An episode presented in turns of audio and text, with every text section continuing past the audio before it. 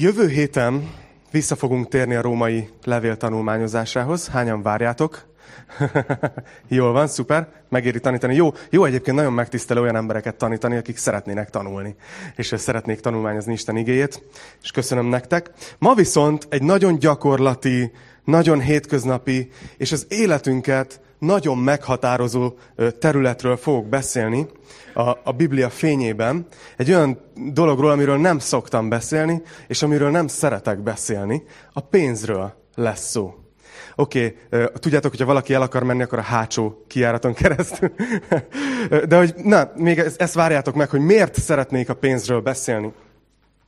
Úgy látom, hogy, hogy akár beismerjük, akár nem, a pénz, az anyagiak, az egy olyan terület az életünkbe, ami jobban meghatározza az életünket, mint szeretnénk.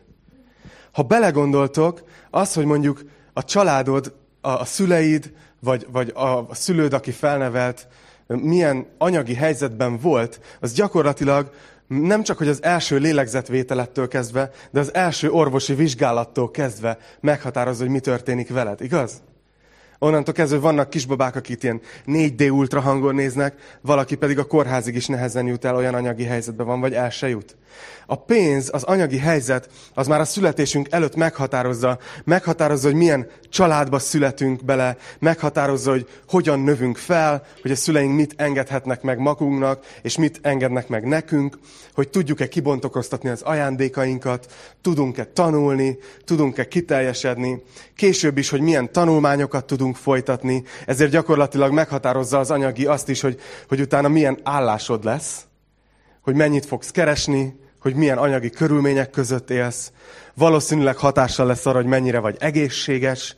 Tehát azt szeretném nektek bemutatni, hogy miközben a pénz az úgy tűnik, hogy egy ilyen mellékes dolog, egyáltalán nem. Nagyon meghatározó része az emberi földi életnek.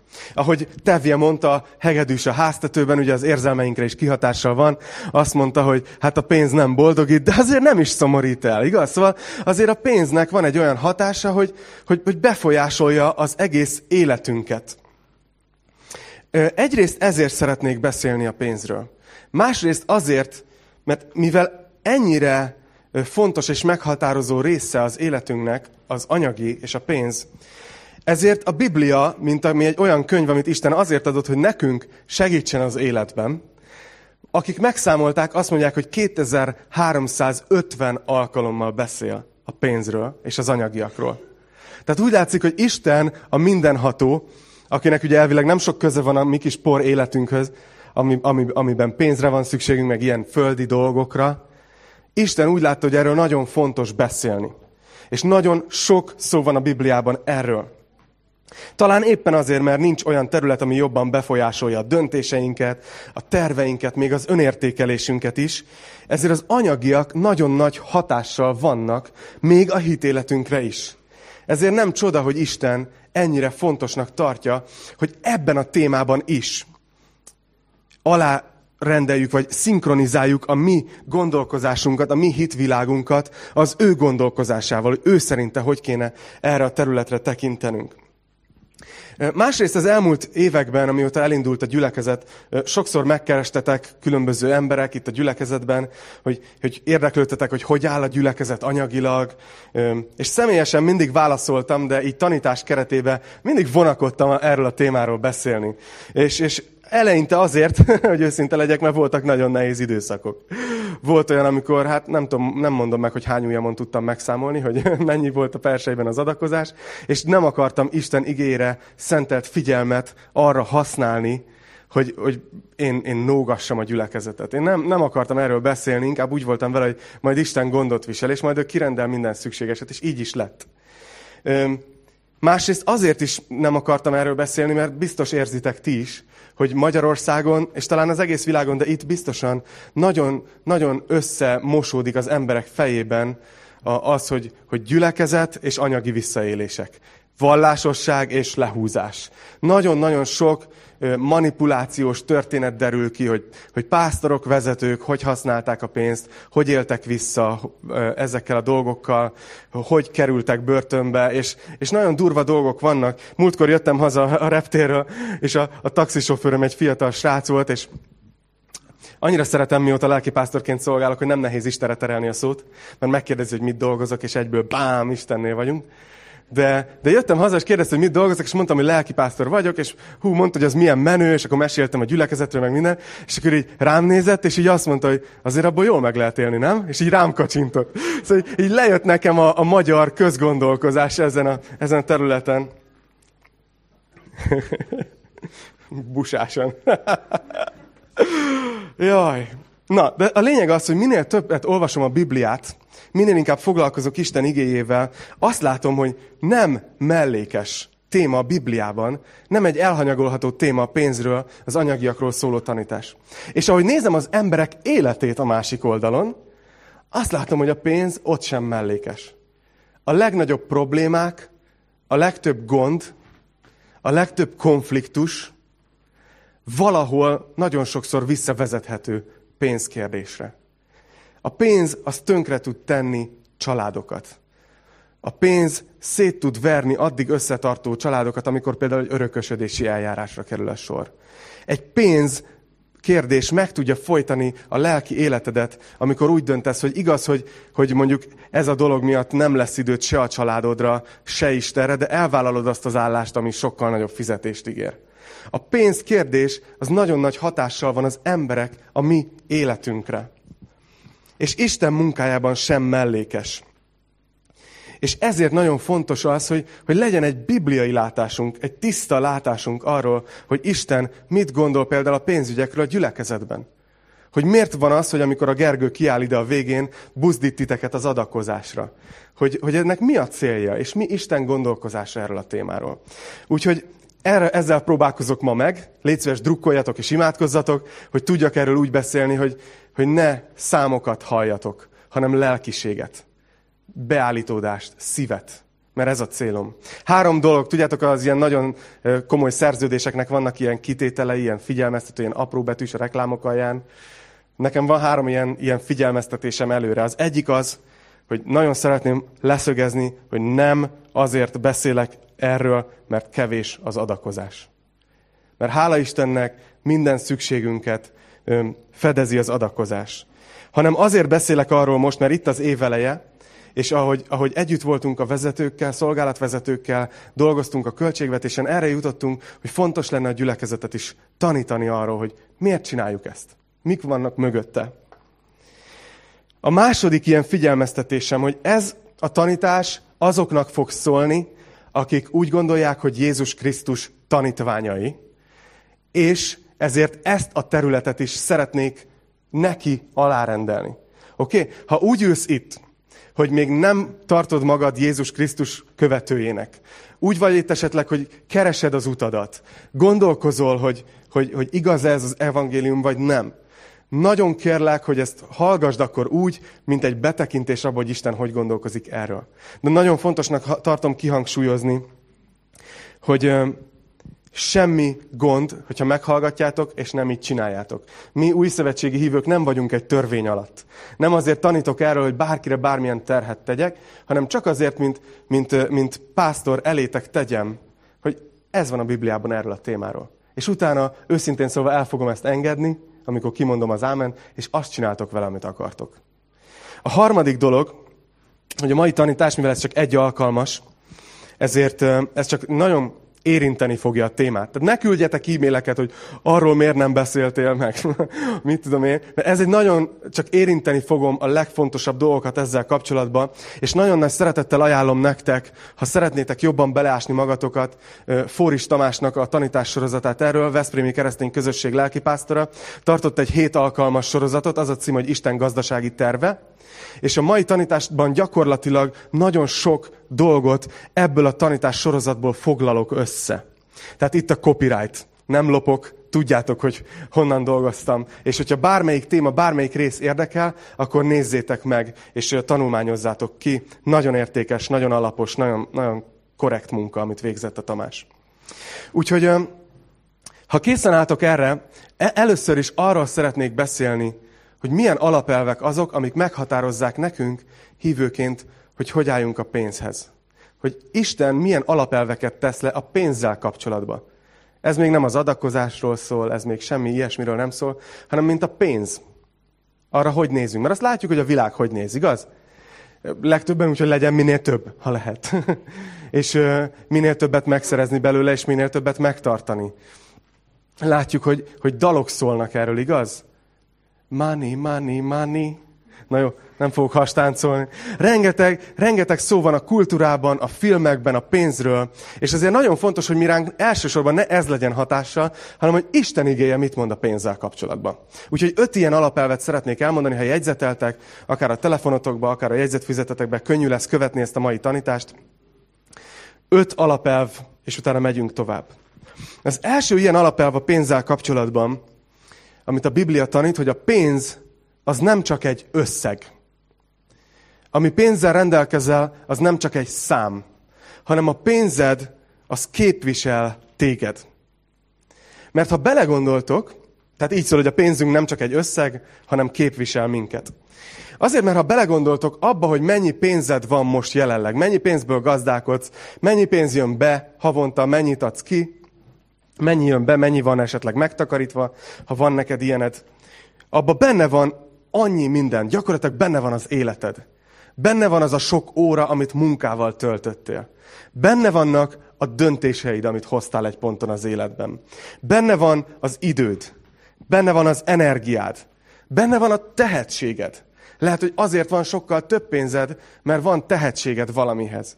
Benne van a kreativitásod, a szorgalmad, a küzdőképességed, hogy a, a hited, mi, minden, amit, amit csak teszel az életben, akár örököltél pénzt, az örökséged, a családi kapcsolataid. Tehát az a pénz, ami jelenleg van neked, az nem csak egy összeg, nem egy technikai dolog, hanem abban gyakorlatilag benne van az életed valamilyen szinten. És ezért a Bibliának az egyik legfontosabb, és ezért vettem ezt első alapelvként, amit Jézus mond. Azt mondja Máté 6.21-ben, hogy mert ahol a te kincsed van, ott lesz a te szíved is. És teljesen érthető, hogy miért, igaz? Ha igaz a pénzről, amit mondtam, hogy gyakorlatilag benne van az egész életünk, akkor ami, amire odaadod a pénzedet, abból, oda gyakorlatilag nem csak egy összeget adsz, hanem magadból adsz. Tehát amikor veszel egy kenyeret az Osamban, vagy nem tudom, a Tesco-ban, Spárban, senki nem szponzorál, akkor gyakorlatilag az életedből raksz bele egy kis részt a pénztáros kezébe. És ezért olyan nehéz költeni pénzt. Sokszor. Mert önmagunkból adunk, nem csak egy összeget látunk. És ez, egyben ez azt is jelenti, hogy a pénzzel való bánásmódunk az nagyon megmutatja, hogy kik vagyunk igazából. Tehát, tehát tudjátok, nem úgy van, hogy ha jó ember akarsz lenni, akkor így költsél, inkább fordítsuk. Nem tudom, hányatoknak volt olyan tanárja, aki tanara, hogy kell ezt ragozni? Aki, aki azt mondta, hogy meg, megnézem a füzetedet, és megmondom, hogy ki vagy. Hallottátok ezt a mondatot? Amikor azt mondták, hogy attól, hogy milyen szamárfüles, meg milyen a kézírásod, meg mennyire figyelsz rá, egy csomó mindenre lehet következtetni, hogy te egyébként milyen ember vagy, milyen az egyéniséged, milyen a jellemed. Na, azt mondja a Biblia, hogy szabad fordításban, hogy megnézem a bankszámla kivonatodat, és megmondom, hogy ki vagy. Ha belegondolsz, most bármelyikünknek a bankszámla kivonatát ide kitennénk, számla történetet, és látnád, hogy aha, mm, hát mm, elég sokat kajált mondjuk étterembe, akkor ez egy olyan ember, aki mondjuk szeret enni, igaz? Vagy látnád, hogy tudod, alig költött, és, és mondjuk egyszer egy hónapban nagy bevásárlást tartott, akkor látod, hogy ú, ez egy olyan ember, aki, aki figyel a pénzre, és gondol, gondol, tudod, gondolkodik. Ha látod, hogy, hogy ott van a játékbolt számla, a számla történet, akkor tudod, hogy ez egy olyan ember, akinek gyereke van, és szeretne nekik kedveskedni. Tehát a számla történetünk egy csomó mindent elárulna rólunk egyébként, anélkül, hogy valaki bárhol, bármikor találkozna velünk, hogy kik vagyunk mi. Milyen emberek vagyunk. És ezért fontos ezt tudatosítani, amikor a pénzről beszélünk, hogy nem, nem összegekről beszélünk, hanem arról, hogy hova tesszük magunkat. A második alapelv, hogy a pénz önmagában se nem jó, se nem rossz, hanem egy semleges eszköz, amit lehet jóra is és rosszra is használni. Lehet, hogy találkoztatok ezzel, én találkoztam ezzel a keresztények körében, amikor mondjuk gazdag emberekre úgy néznek szegényebb hívők, hogy hú, biztos igazi hívő, mert hogy gazdag. hogy mintha, mintha a szegénység az előírás lenne. És És ez, és ez tök rossz, mert olyan, mintha a pénz önmagába az valakit rosszá tenne. És a Biblia nem ezt mondja. Érdekes, azt mondja példabeszédek 10-16, egy figyelmeztetés, sokat fogok az Ószövetségből idézni, de ahogy mondtam, nem vagyunk az Ószövetségi törvény alatt. Viszont alapelveket ugyanúgy lehet tanulni belőle az anyagiakkal kapcsolatban. Példabeszédek 10-16 azt mondja, hogy az igaznak keresetéből élet lesz, a bűnösnek jövedelméből pedig vétek. Tehát azt mondja, hogy maga a jövedelem, a pénz, a semleges. De az, hogy te milyen ember vagy, hogy mire használod, az fogja eldönteni, hogy ez most jó célra lett használva, vagy rossz célra. Azt mondja, az igaznak a keresetéből élet lesz, a gonosznak jövedelméből vétek, bűnösnek jövedelméből vétek. Szóval kicsit hasonló ez, és a Tamás ezt a példát használta ebben a tanításban, nagyon tetszett, hogy olyan a pénz, mint, mint mondjuk az atommag hasadás. És miatt azt gondolod, hogy azért, mert volt, és puh, nincs, ne, hanem, hanem hogy ugye az atommag hasadás az egy, az, egy, az egy fizikai, semleges történés. Amikor ez megtörténik, az lehet jóra használni, és lehet rossz dologra használni. Például ezen az elven működnek az atomerőművek, amiből sok-sok százezer embernek a, a házát, lakhatását mondjuk el lehet látni elektromos árammal. Tehát akkor az atommaghasadás az jó? Hát, azzal működik az atombomba is, amivel sok százezer ember életét ki lehet oltani. Látjátok, önmagában semleges. Attól függ, hogy mire használod. És ilyen a pénz is az életünkben, hogy önmagában nem rossz és nem jó. Az a kérdés, hogy mit kezdesz vele. A harmadik alapelv a Bibliában, hogy a bővölködés, a gyarapodás, a gazdagság az jó dolog és Isten áldása lehet. Az 5 Mózes 28-at, hogyha elolvassátok, Isten átismétli a szövetséget a népével, és nagyon érdekes Izrael népével, és nagyon érdekes, hogy Isten a mindenható, aki elvileg ugye a mennybe van, és nem ilyen földi, hétköznapi dolgokkal foglalkozik, mint a pénz, a szövetségbe beleteszi, hogyha ti megtartjátok a szövetségemet, akkor gazdagok lesztek. Meg lesztek áldva. Gazdagon adnak majd gyümölcsöt a szőlők, sok állatotok lesz, és a, a, a akkori hogy mondják ezt, ilyen valutában elmondja nekik, hogy, hogy, hogy gazdagok lesztek, és meg lesztek áldva. Tehát látni kell azt a Bibliában, hogy alapvetően Isten értékrendje az az, hogy a gazdagság, a gyarapodás, amikor valaki nem szűkölködik, az jó dolog. Na itt hozzá kell tennem, hogy Isten föl tudja használni a gazdagságot is, és a szűkölködést is ahhoz, hogy közelebb kerüljünk hozzá. Nincs, ez, nincs felől kérdés. De az tény, hogyha az emberek az édenkert óta Isten alapelvei szerint éltek volna, akkor én nekem meggyőződésem, hogy nem lenne a világban szegénység. A szegénység az valahol az emberiség bűnének a következménye. És nagyon figyeljetek, amit most mondok, nagyon vigyáznunk kell ezzel, hogy ez nem azt jelenti, hogy aki szegény vagy nélkülözik, az bűnösebb, mint bárki más. Nem személyesen mondom ezt a témát, mert ebből is láttunk gyülekezeteket manipulatívan eljárni, hogy ha, ha szegény vagy, az azt jelenti, hogy Isten nem jól, nem jól imádod, nem jól hiszel, és rossz hívő vagy. Ha gazdag vagy, akkor az annak a visszajelzés, hogy te jól csinálod, ez nem igaz.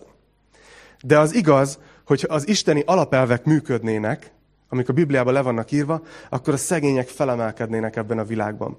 És nagyon elszomorító volt például, amikor egy történelem órán az egyik tanárunk hozott egy ilyen összehasonlítást, hogy, hogy mekkora összegből lehetne ilyen világszintű problémákat felszámolni a világon, és hogy mennyit költünk bizonyos területekre. És azt hiszem, hogy az egyik dolog, ami megragad, de ez legalább 15 éve volt, az az, hogy, hogy abból a pénzből, amit például a világ szinten kozmetikumokra költünk, abból fel lehetne számolni az éhezést az egész világon. Mindenki büdös lenne, de nem éhezne senki. De ez azért hogy meg, megragadta a figyelmet, hogy azért, azért szegényednek el emberek, mert versengés van politikai szinten, országok között, cégek között, és nyomják le egymást az emberek, és egymás hátán akarnak érvényesülni. Tehát a gazdagság önmagában jó dolog. Viszont, és következő alapelv, a pénz veszélyes is lehet. És a Biblia figyelmeztet erre. A pénz nagyon veszélyes lehet, mert egyrészt adhat egy hamis biztonságérzetet. Azt mondja a példabeszédek 18, 10-11, hogy erős torony az Úr neve. Oda fut az igaz, és védelmet talál. Tehát azt mondja, amikor igaz valaki, akkor Istenben keresi a menedéket az élet nehézségeiben. De azt mondja, hogy a gazdagnak viszont a vagyon az erős városa. És magas várfalnak képzeli. Tehát elmondja a Biblia, hogy megvan az a veszélye a pénznek, hogyha sok van belőle, hogy elkezdesz abból meríteni biztonságérzetet. És ezért veszélyes. Meggyőződésem, hogy vannak, akiknek Isten ezért nem engedi a meggazdagodást, mert lehet, hogy nem tudná kezelni. A pénz veszélyes is lehet. Az is igaz, Jézus beszél erről, hogy bekebelez és bálványá válhat a pénz. Máté 6.24. Azt mondja, hogy senki nem szolgálhat két úrnak, mert vagy az egyiket fogja gyűlölni, a másikat pedig szeretni, vagy az egyikhez ragaszkodik majd, a másikat pedig megveti. Nem szolgálhattok egyszerre Istennek és a mammonnak. Szóval azt mondja, hogy a pénznek megvan az a tulajdonsága, hogy abból, hogy egy eszköz, amit használok, eljuthat oda, hogy ez az Istenem. És azt mondja, hogy az nem jó, mert vagy Isten, vagy a pénz. A kettő nem működik együtt. Azt is mondja a Biblia, és ezért is veszélyes dolog a pénz, hogy nehéz egészségesen kezelni. Azt mondja a példabeszédek 30-ban, 8.-9. vers, Isten felé, figyeljétek, azt mondja, hogy se szegénységet, se gazdagságot ne adj nekem. Hú, milyen furcsa kérés ez Istenhez, nem? Azt mondja, adj annyi eledelt, amennyi szükséges, hogy jól lakva meg ne tagadjalak, és nem mondjam, hogy kicsoda az Úr. El se szegényedjek, hogy lopjak, és ne gyalázzam Istenem nevét. Szóval azt mondja itt a példabeszédek, hogy, hogy, hogy, hogy érezzük, hogy nehéz jól kezelni, mert amikor jól megy, akkor az ember hajlamos arra, hogy azt mondja, hát kicsoda az Isten, hát ezt, ezt én hoztam össze. Amikor szegény, akkor hajlamos bűnbe esni, azért, hogy meglegyen a szükséges betevő. És azért imádkozik itt ez, aki írja, hogy, hogy ne adj se szegénységet, se gazdagságot. És még egy utolsó vers, az 1 Timóteus 6, 9, 10. Direkt próbálok figyelni arra, hogy ószövetségi és új szövetségi részeket is hozzak, hogy lássátok a, az egyensúlyt. Ez itt új szövetségi rész. Pál apostol írja a fiatal lelkipásztornak, Timóteusnak, hogy hogy kezelje a gyülekezetben ezt a kérdést. És azt mondja, akik pedig meg akarnak gazdagodni. Figyeljétek, olyan emberekről beszél, akiknek az a törekvésük, hogy gazdag akarok lenni. Ha én gazdag lennék. Igaz? Akik meg akarnak gazdagodni, kísértésbe, csapdába, sok esztelen és káros kívánságba esnek, amelyek az embereket pusztulásba és romlásba döntik. Mert minden rossznak gyökere a pénz szerelme, amely után sóvárogva egyesek eltévejettek a hittől, és sok fájdalmat okoztak maguknak. Szóval Pál itt beszél arról, nem arról, hogy a pénz az minden rossznak a, a, a gyökere, de azt mondja, a pénz szerelme, amikor sóvárogsz a pénz után, azt mondja, az minden rossznak a gyökere. És azt mondja, ez még kihathat a hitéletedre is. Valaki még a hittől is eltá- eltévejedhet. Emiatt. És végül az utolsó alapelv, az ötödik, hogy az egészséges hozzáállás a pénzzel kapcsolatban, nekem ez jött le a Bibliából, az az, hogyha így állsz hozzá a pénzhez, hogy mindenünk, amink van, az Istentől van. És igazából nem is a miénk, hanem csak ránk van bízva, hogy kezeljük. Ezt nevezi a Biblia sáfárságnak. Amikor valamivel gazdálkodsz, ami nem a tied. Érdekes, 5 Mózes 8-ban, 12. és 18. vers között erről beszél. Isten beszél a néphez. Azt mondja, amikor jó lakásig eszel, a jövőt festi eléjük, amikor majd jómódúak lesznek. És azt mondja, amikor majd jól lakásig eszel, szép házakat építesz, és azokban laksz. Amikor marháid és juhaid megszaporodnak, és sok lesz ezüstöd és aranyad, és bővéven leszel mindennek, akkor föl ne fuvalkodjék a szíved. 17. vers. Ne gondold majd magadban, az én erőm és az én hatalmas kezem szerezte nekem ezt a gazdagságot. Hanem gondolj mindig Istenedre, az Úrra, ő ad neked erőt a gazdagodáshoz. Tehát már az Ószövetségben figyelmeztette a népet, hogy amikor majd beköszönt a jólét, és lesz mindenre elég, akkor nehogy beleessenek abba a kísértésbe, hogy azt mondják, hogy ezt Látod ezt a vállalkozást? Látod ezt a lakást? Látod ezt a házat? Látod ezt a, ezt a vagyont, ezt a akármit? Na ezt, ezt az én két kezem dolgozta össze. Azt mondja, nehogy, nehogy fölfúvalkodjál. Mert azt mondja, Isten adott neked erőt a gazdagodáshoz. Ezt nem te csináltad. Ugyanezt mondja az új szövetség, 1 Korintus 4.7. Pál azt mondja, hogy mit van, amit nem kaptál. Lehet, hogy azt mondod, hogy igen, de én fölépítettem egy céget, mert azért iszonyatosan sok energiát beleraktam. Hadd kérdezzem meg, hogy honnan van neked az az iszonyatosan sok energia? Lehet, hogy azt mondod, hogy fölépítettem egy, egy brutál jó vállalkozást, mert volt egy kiváló ötletem. Hadd kérdezzem meg neked, hogy ki adta neked azt a kreatív agyat, amiből kipattannak ilyen dolgok. Látjátok, nagyon óvatosnak kell lennünk, mert mink, mink, van az életben, amit nem kaptunk. És ezért, amikor fölépül valami, akkor tudnunk kell, hogy ez Istentől van. Nem szabad felfúvalkodni. Szóval a nagy kérdés az az, hogy mit kezdünk ezzel. Mit kezdünk ezzel a pénzkérdéssel, amikor azt mondjuk, hogy hát ebben valahogy ott van az életünk, és, és sáfárkodnunk kéne vele, de, de közben semleges eszköz, de, de nagyon veszélyes, és, és nagyon nehéz megmaradni azon a mesdjén, hogy, hogy most se, se ne fuvalkodjak fel, se ne essek bűnbe, hogy több legyen, hogy, hogy sáfárkodjak, ne gondoljam, hogy az én erőm hozta össze, hanem valahogy Istenbe maradjak bizalomba. Tehát, hogy hogy tudjuk a pénzt így kezelni. És azt látom, hogy a Biblia nagyon sok segítséget ad ebben. Tanít minket arra, amit itt olvastunk, hogy ne sóvárogjunk, hogy ne a pénzre építsük az életünket, ne ez legyen a központban. De amiről, amire most rá szeretnék térni, az, hogy a Biblia talán egyik legfélreértettebb válasza. És lehet, hogy lesznek, akik még ebből a tanításból is félreértitek. Rendben vagyok vele. De a Bibliának az egyik legfélreértettebb válasza az, hogy hogy tudsz anyagilag egészséges maradni gondolkozásodban, az az, hogyha adakozó életet élsz.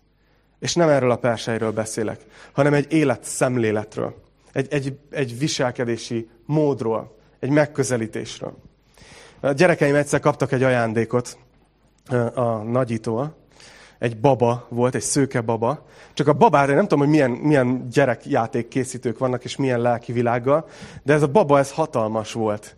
Ilyen, tehát, hogy ülve is ekkora. És ilyen, ilyen szőke, barbi jellegű testalkata volt. Albert cipelte is magával mindenhova. De, de a vicces az, hogy egyik éjszaka um, konkrétan sírás a gyerekszobából, és kiderült, hogy a gyerekek megijedtek a babától. Az ajándék, amit kaptak, hát kicsit félreértették, és inkább féltek tőle, és megijedtek.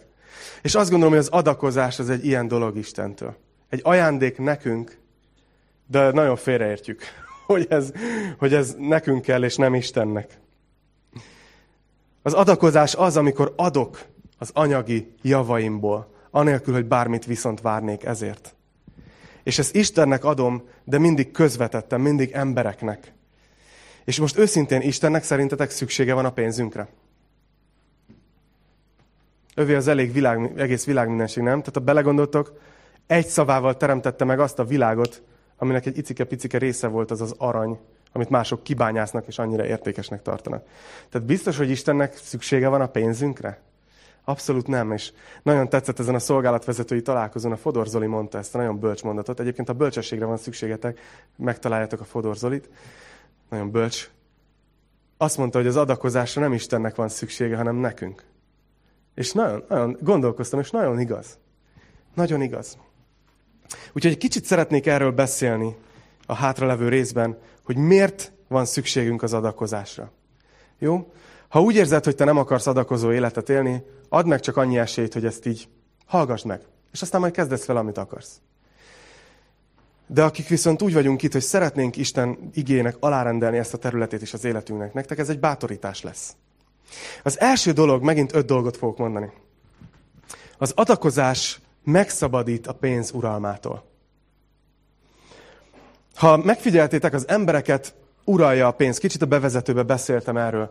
De vagy az, hogy, hogy, hogy megszerezzék, és, és minél több legyen, vagy ezek, e körül forog a gondolkozásuk, vagy a körül forog, hogy, hogy, hogy a szükségtől való félelem, a szegénység miatt aggódás, hogy, hogy nincs elég pénzem arra, amit szeretnék. Minden, mind a két esetben az anyagiak, azok rabságba tudják tartani az ember gondolkozását. És amikor erre valaki jön, és azt mondja, hogy te adakozzá, adja pénzedből, a legtermészetesebb emberi reakció, mi, hó, hó, Hagyjál már, ez az enyém, ezt én dolgoztam, ezt az én számlámra utalták, ez az enyém. Kicsit olyanok vagyunk, mint a, nem tudom, ki látta a sivatagi sót, amikor azt a majmot próbálják elkapni, és azt a konzerves dobozt, akkora rést csinálnak a tetején, hogy bele tudja dugni a majom a kezét, mert benne van csomó mogyoró. De hogyha a mogyoróba is kapaszkodik, akkor kihúzni már nem tudja a kezét. És kicsit ilyenek vagyunk, amikor mi, mi így ragaszkodunk ahhoz, amit megkerestünk. És Isten nem akarja. Nem azért, mert kell neki a pénzünk, hanem nem akarja, hogy rabok legyünk. Nem akarja, hogy egy ilyen kötöttségben éljük az életünket. És ezért azt mondja, hogy adakozz. Jézus azt mondja a, a Máté 19-ben, nem fogom felolvasni, van ez a fiatal gazdag vezető, aki oda jön hozzá, és azt mondja, hogy mit tegyek, hogy az örök életet vegyem. És Jézus elmondja neki, és azt mondja, hogy tartsd meg a törvényt. Én kicsit furán kezdi Jézus, innen hátulról. És, és mondja, mondja, hogy hát én ezt mindet megtartottam mm, ifjúságomtól kozva. Gondolom, hogyha lett volna ilyen hazugságvizsgáló, akkor ping! De, de ő így érezte. És Jézus azt mondta, hogy meglátta az életében, hogy mi az az egy dolog, ami fogva tartja. És azt mondta, hogy figyelj, menj el és oszd el a vagyonodat. És azt mondja, hogy elment megszomorodva. Ugye? A konzervdobozba ott ragadt kéz. Jézus akarta megtanítani ezt az fiatal embert, hogy nem fogsz tudni, hogy igazán Isten munkájának a része lenni, amíg a pénzbe kapaszkodsz. És ezért, amikor adakozunk, az egy full irracionális dolog. Nem racionális dolog valakinek csak úgy odadni a pénzedet, amit te kerestél meg. Ha megkérdezitek a kollégáitokat, el fogják mondani nektek, hogy hülyék vagytok, ha adakoztok.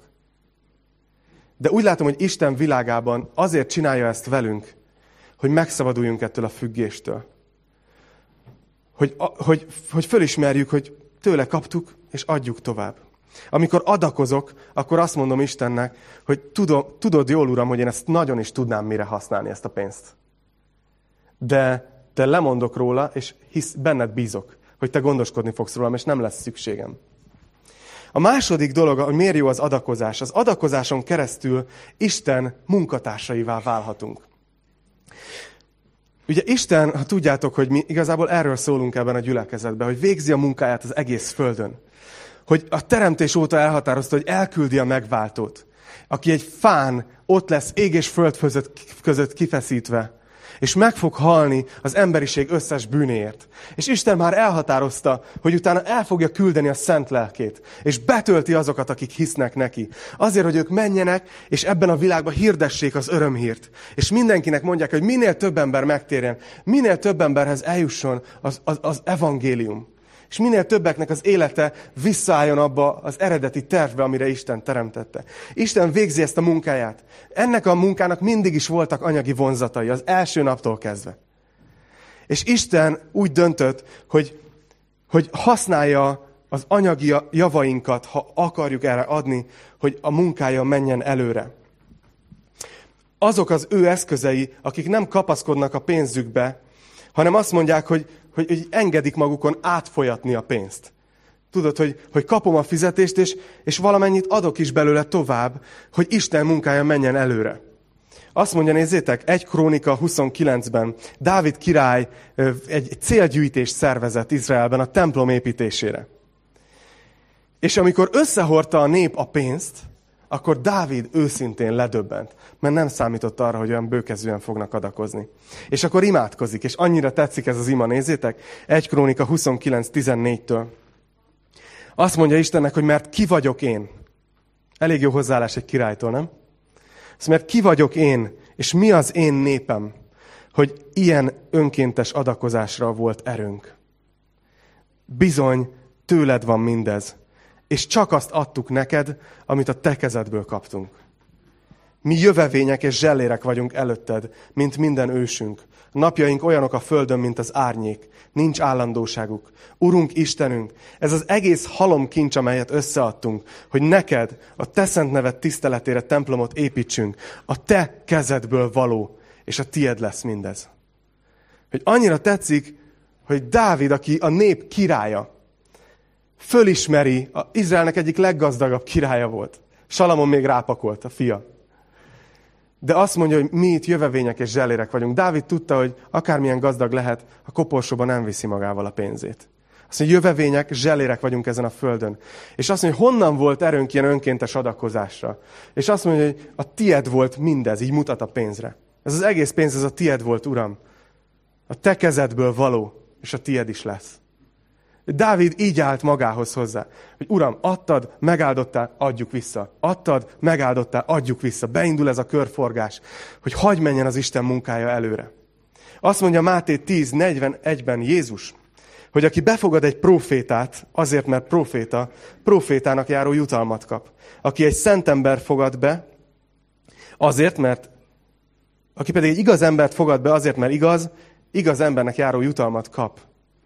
Vagy ott van a 3 János 3.8, amikor azt mondja, hogy szeretett testvérem, itt János apostol egy, egy tanítványnak ír, akit Gájusznak hívtak, és ez az ember misszionáriusokat, amikor jöttek ilyen idegen misszionáriusok, akik nem ismertek senkit, és mentek a pogány gyülekezetek felé szolgálni, akkor ő befogadta őket a házába, és úgy indította őket tovább, hogy adott nekik egy csomó pénzt.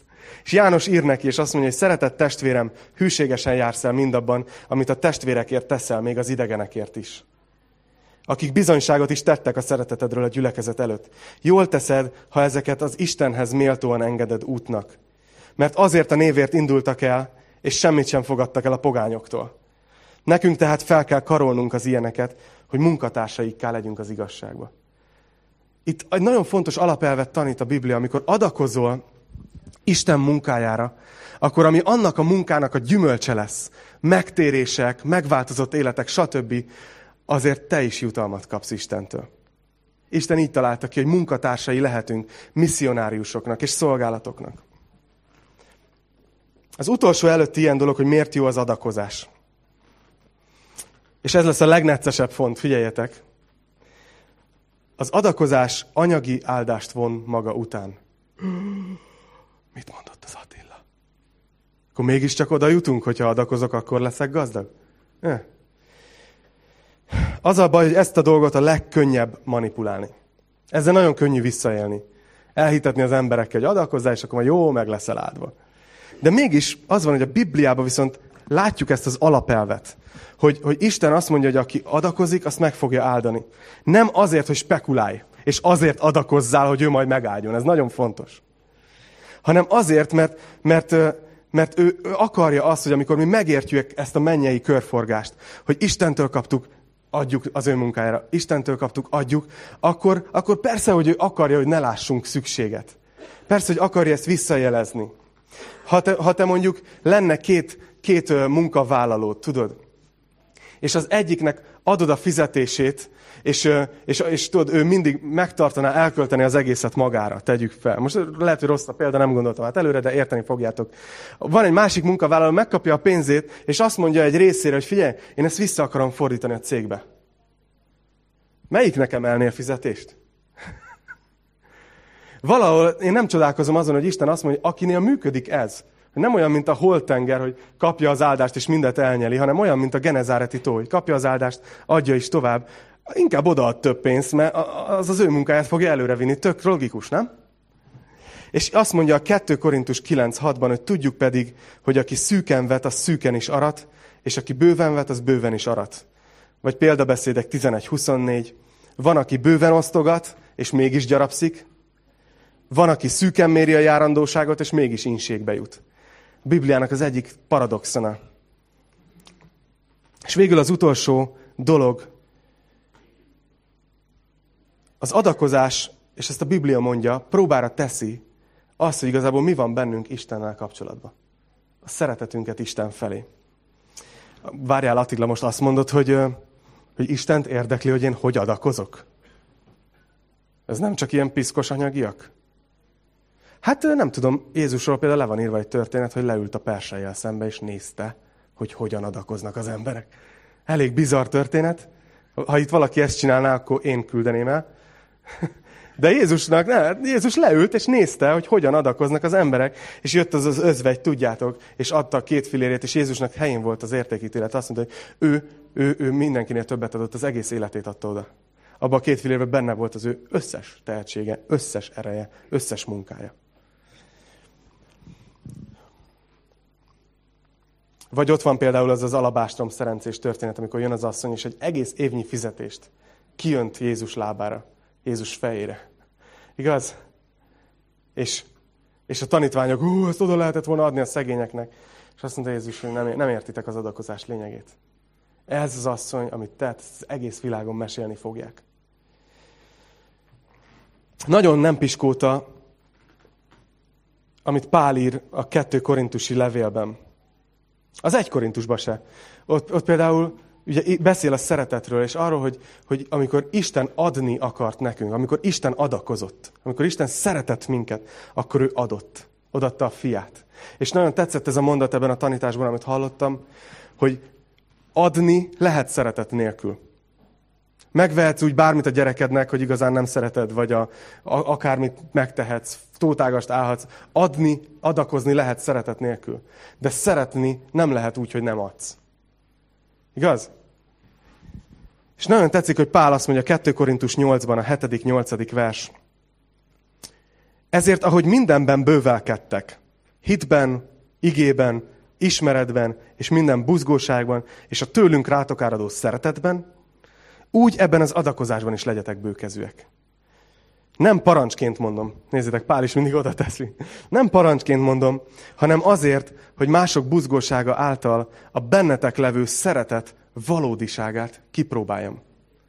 Azt mondta, Pál, és nagyon tetszik, hogy Pálapostól nem cécózott itt, tehát nem, nem kerülgette a forró kását. Azt mondta, hogy kedves Korintusiak, ahogy ebben az adakozásban részt fogtok venni, az nekem egy jelzés lesz arra, hogy mennyire igazi az a szeretet, hogy mondjátok, hogy szeretitek a jeruzsálemi testvéreiteket.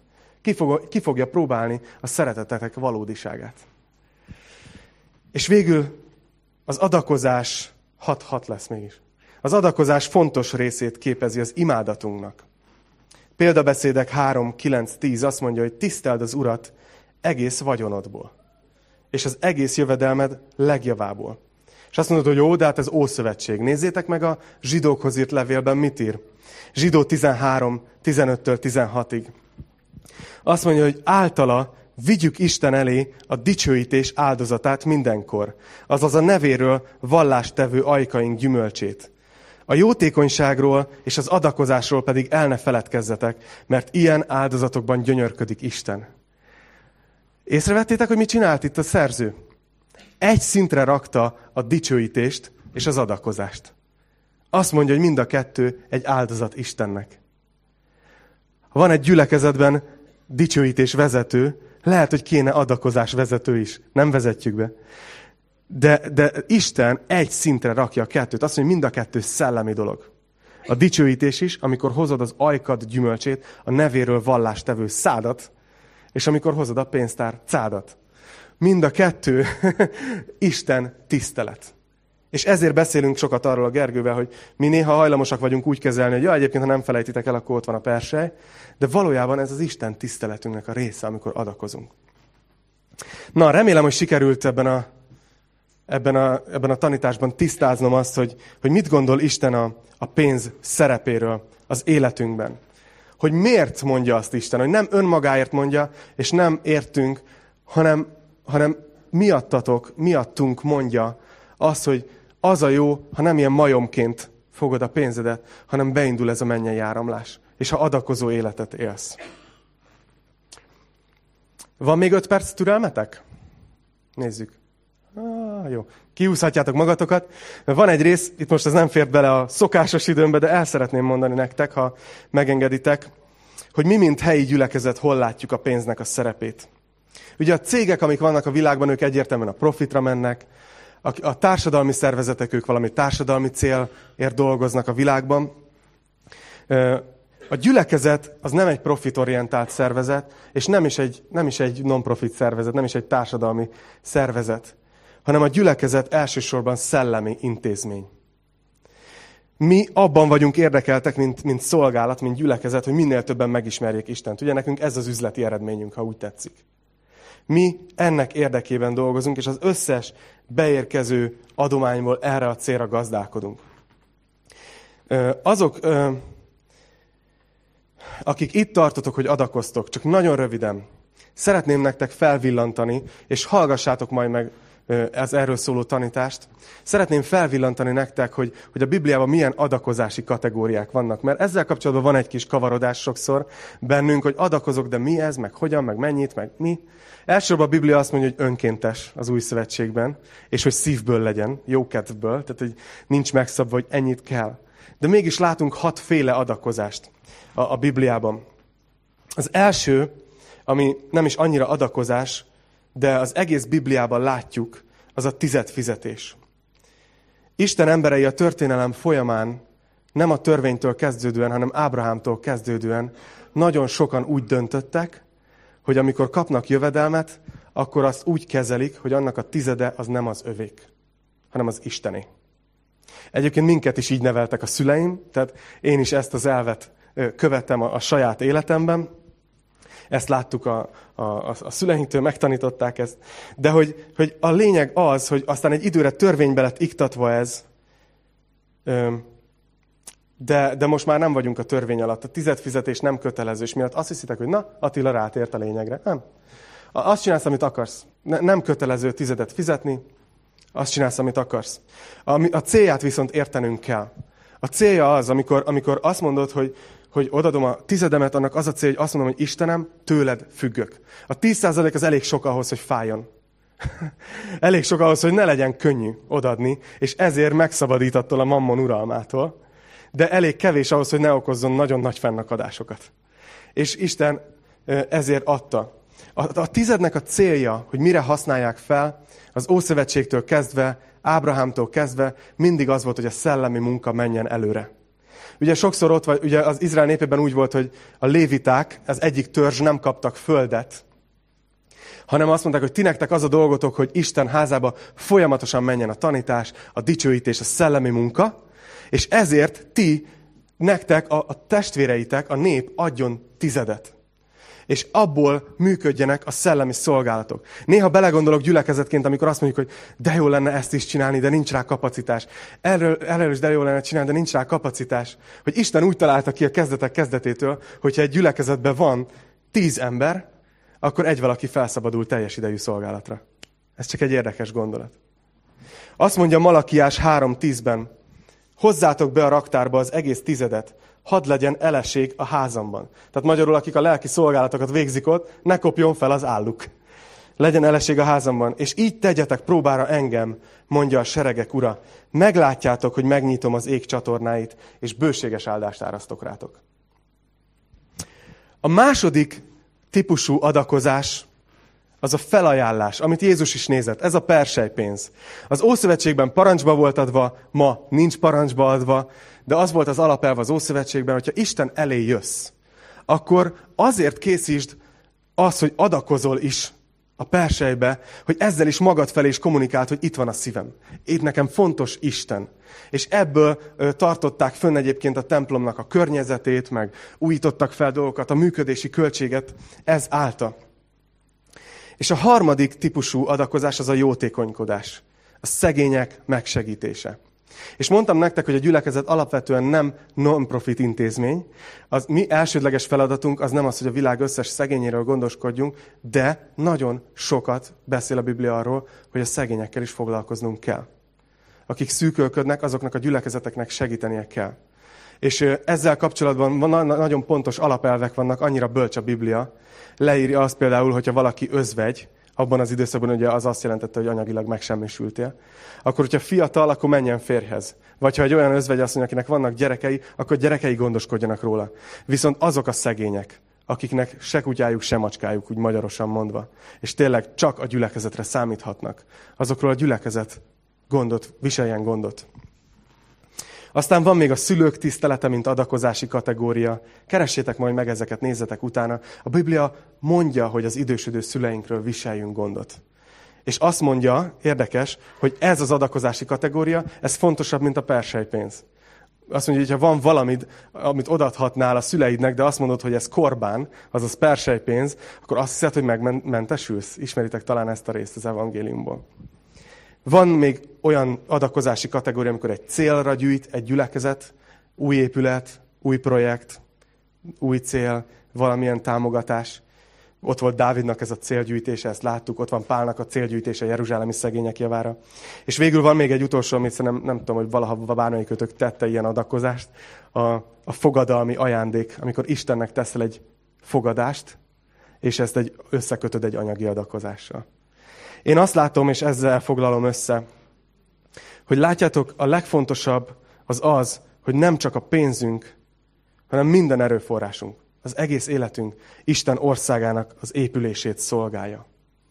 Itt remélem, hogy éreztétek a mai tanításból, hogy nem arra próbálok rávenni titeket, hogy adakozzatok többet, hanem szerettem volna nektek megmutatni azt, hogy milyen áldás van abban, amikor mi Isten munkatársaivá válunk. Azáltal, hogy nem csak a szívünket, nem csak a hitünket, nem csak az értelmünket, nem csak energiánkat, hanem, hanem a pénzünket is megosztjuk vele, hogy gazdálkodhasson belőle.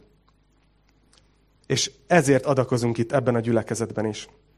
Isten munkájára, aminek része, hogy működjenek a szolgálatok, működési költségek, missziós célok, szolgálók támogatása. Adakozunk Isten tiszteletére, amikor jövünk és a persejbe rakunk, és adakozunk emberek szükségleteire, jótékonyságra, szegények szükségleteire. Ebbe egyre inkább szeretnénk előjárni, és majd következő hetekben lesz arról szó, hogy ezt hogy fogjuk tenni. Gyülekezetként, és izgatottan várom, hogy ezt is megosszam veletek. Imádkozzunk!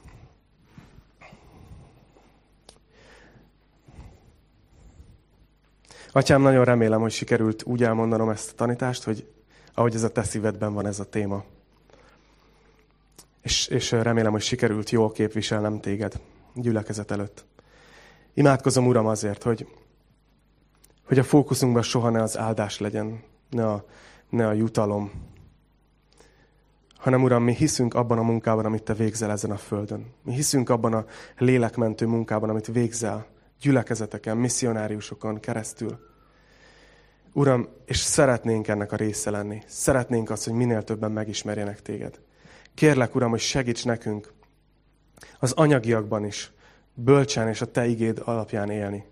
Kérlek, adj nekünk olyan szívet, ami egyre inkább átengedi ezt a területet is. És Uram, ugyanezt kérem saját magam számára is, hogy, hogy egyre inkább át tudjam neked engedni ezt a területét is az életemnek.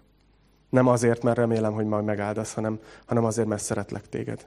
Imádkozom, Uram, hogy segíts nekünk, hogy gyülekezetként is mindig bölcsen bánjunk ránk bízott anyagiakkal.